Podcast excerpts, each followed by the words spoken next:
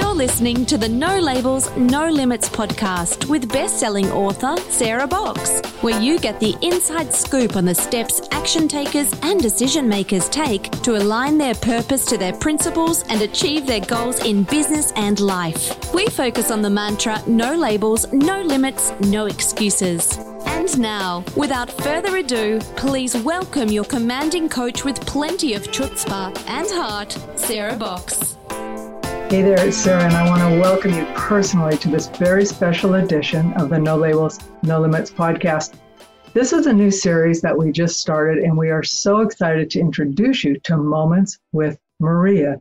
This series is a shorter version of the podcast. Maria touches upon words of advice and wisdom and encouragement that are shared by the members of our community for the members of our community and to all of you beyond. So without further ado, let's welcome Maria. Hello and welcome. My name is Maria Lees. I am the content writer for Team Sarah Box. And this is another video in our series in which different members of the Sarah Box community are sitting with me to share some wisdom, encouragement, and advice with our community. Chatting with me today is Amy Colvin. Amy offers courses and guided spiritual tours focused on helping us cultivate peace of mind, vitality, and resilience. Amy, thank you for joining me today. You're welcome. It's wonderful to be here. I think this is a fantastic project, and I'm glad to be part of it. Well, we are certainly happy to have you here. Um, since not everybody in our community knows you, would you mind sharing just a little bit more about yourself and the work that you do? Sure. I'm Amy Colvin, and I live in Washington State. And the thing I'm most passionate about is helping people really deepen their self compassion and deepen um, how they they are settled with themselves in the world so they can go out and fill the world with positivity which i know is part of what the focus of this video series is all about um, but i've been teaching meditation for over a decade with a specific focus on cultivating self compassion. Mm. I think that's wonderful. I feel like self compassion is one of those things that we all could use a little bit of a lesson in. Just right. there's always room to grow in that area. I feel like. Well, Amy, I understand that you've got a few tips and strategies to share with us today that can help us all become a little more in touch with our most authentic self. Is that right? Yeah. So I think Hmm. When I actually, I was talking to somebody the other day and I came up with this analogy around cultivating self compassion. And a, a, piece of it came with a recognition of the definition of compassion. This is a definition I really, really like. It's one that I learned when I was learning how to teach the um, cultivating compassion training at Stanford. And the gist of it is that compassion has three components. The first component is awareness. So you need to be aware of the distress or suffering in yourself or others. And then you are emotionally moved by that distress or suffering. And the third component takes requires taking action. So there's so much distress going on in the world and it becomes really I mean if we paid attention to all of it we would just be melting on the floor like a giant puddle. Mm-hmm. So what I invite people to do is to think about times in your life when you have noticed distress or suffering in yourself. So I use the analogy of I had gotten stung by a wasp. I was a massage therapist at Google. I had three days that were completely packed, six clients a day, and I went ahead and went to work anyway. So I was aware that I had been stung by this wasp, but I was not yet emotionally moved by that sting. I wasn't emotionally moved to take care of myself. I was putting my clients' needs ahead of my own. And I ended up working through it. And eventually, on by the time day two showed up of that particular week, I'm like, man, I can't do this anymore. And then my compassionate action was to email my boss and say, I'm sorry, I, I just can't do this. Because my arm, I respond to wasp stings poorly and I swell up huge. So a couple years later, I ended up getting stung again. And fortunately, as humans, our brains are neuroplastic and they can learn and grow and find new patterns. And I went, oh, yeah, the last time I was stung, I went to work and it was awful. So the second time that I got stung, you know, a year or two later, I thought about it. I was aware of my problem. And this time I was emotionally moved to take care of myself.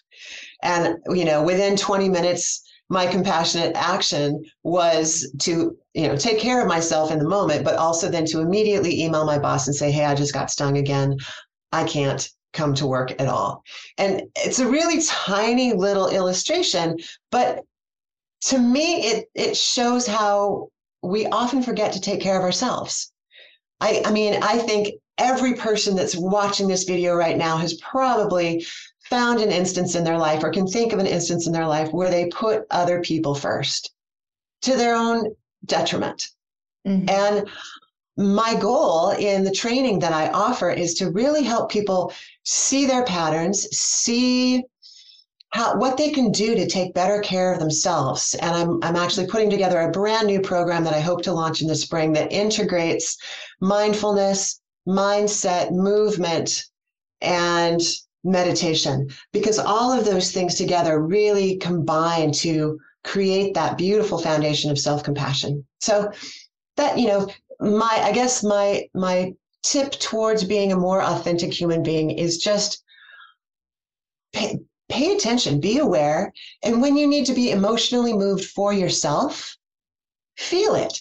And then take some sort of action that's supportive of you. I love that. What would you say, Amy, to somebody who's they're they're hearing this message and they're thinking, well, I want to take better care of myself, but is that selfish? You know, oh, that's they, a struggle. One. They struggle with that. That yeah. Well, I mean, and, and, I hear that all the time in the classes that I teach. So it's think about that that phrase that everybody knows when you get onto the airplane about putting on your own face mask 1st mm-hmm. It's the same kind of thing. So it's absolutely not selfish to take care of yourself. You have to take care of yourself in order to be able to take care of others. So, for example, going back to that wasp sting and massage analogy, one of the things in that first the first time I got stung, what I realized after the end of the first day of work is that I wasn't able to provide the quality massage to my clients on the second and third day that I would like to provide. And the only way I would be able to support others and offer what they wanted from me was if I felt healthy in myself, if I felt good in myself. And I realized that with a completely swollen arm, I didn't. So it's not selfish to take care of yourself. And another huge piece around self compassion, and we don't have time to dive into it now, but is learning how to set boundaries for yourself, healthy boundaries. It doesn't mean you're being selfish. It doesn't mean that you're being, I don't know, better than others. You have to take care of yourself before you can support others and extend that outward. Mm. Yeah, I feel like that's one of those things that it sounds so simple when it's laid out. And then the practical application, it's like, okay, but what does this look like? Right. Right. And, yeah. And you mentioned a few different, you know, tools that can be used for taking care of yourself, meditation, mindset, movement. Um, but I guess my my next question would be for somebody who is not in a habit of practicing self compassion and really taking care of themselves. And they're hearing that list of like, these are all good things that you should do. And it feels overwhelming. Like it's so much that they aren't doing currently. What would you suggest as like a good first baby step to kind of get into, you know, a better habit of self compassion and, and caring for oneself? You know, this is going to say, it might sound incredibly easy, and it it is. Um, and you you probably have heard this from lots of other people, but I would say the very first step in cultivating self compassion is to intentionally slow down and breathe. A few mm-hmm. times a day, all it takes is to stop doing what you're doing get off your devices. Get off of your your phone. You don't you can even do this in the grocery store line. You can do it in the car wherever it is. But take a moment to think i'm going to pay attention to me right now and i'm going to breathe. Breathe deeply and fully and feel what your body feels like. Where are you holding that tension? Can you let it go? What emotions are you feeling and where do you feel them in your body? And can you soften that and just breathe into it and begin to let those emotions go? Um, and so that simple, simple, simple act of breathing. There's another one. So one of the things that I teach and I love teaching is about mudras. And mudra is a Sanskrit word for hand position. So one of my favorite is to take your right hand, thumb and index finger together and turn the palm in towards your chest and l- put your hand at your heart level. This mudra represents knowledge of the heart. So if you do this simple mudra, and you drop your gaze or close your eyes and just say, for the next 30 seconds, I'm going to breathe and pay attention to me and notice how I feel. And, and so, there in that process, you're becoming aware.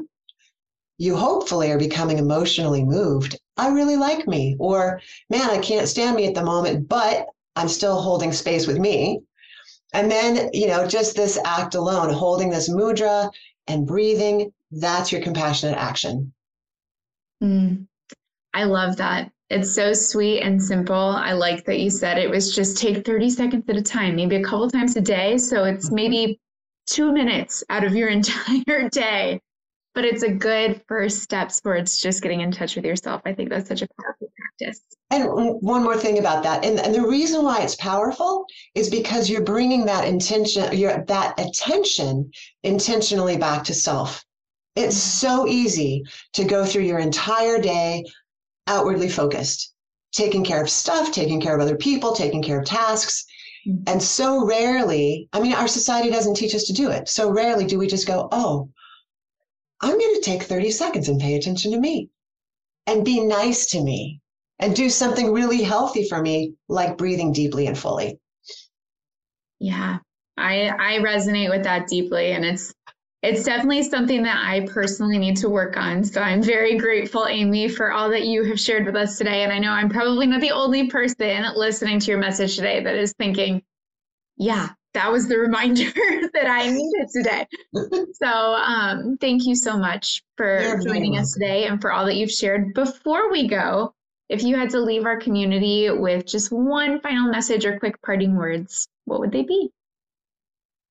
I would say give yourself this affirmation on a regular basis and just say to yourself and say it out loud so your ears can actually hear it I am enough and I will grow and become even better. Mm-hmm. That's one we all need to sit with. I like that. Well, thank you so much. And as always, thank you to those who've carved out a few minutes from their day to join us and to watch this video. Stay tuned for more encouraging and uplifting videos coming your way. You've been listening to the No Labels, No Limits podcast with best selling author, change agent, and strategic vision coach, Sarah Box. You can grab the show notes and find out how to work with Sarah at sarahbox.com forward slash no labels, no limits podcast. We'd love this podcast to reach as many people as possible. So please remember to rate, leave a five star review, and share the podcast with someone you think would get value from this conversation. Until next time, keep taking those daily action steps to align your purpose to your principles and achieve your goals in business and life.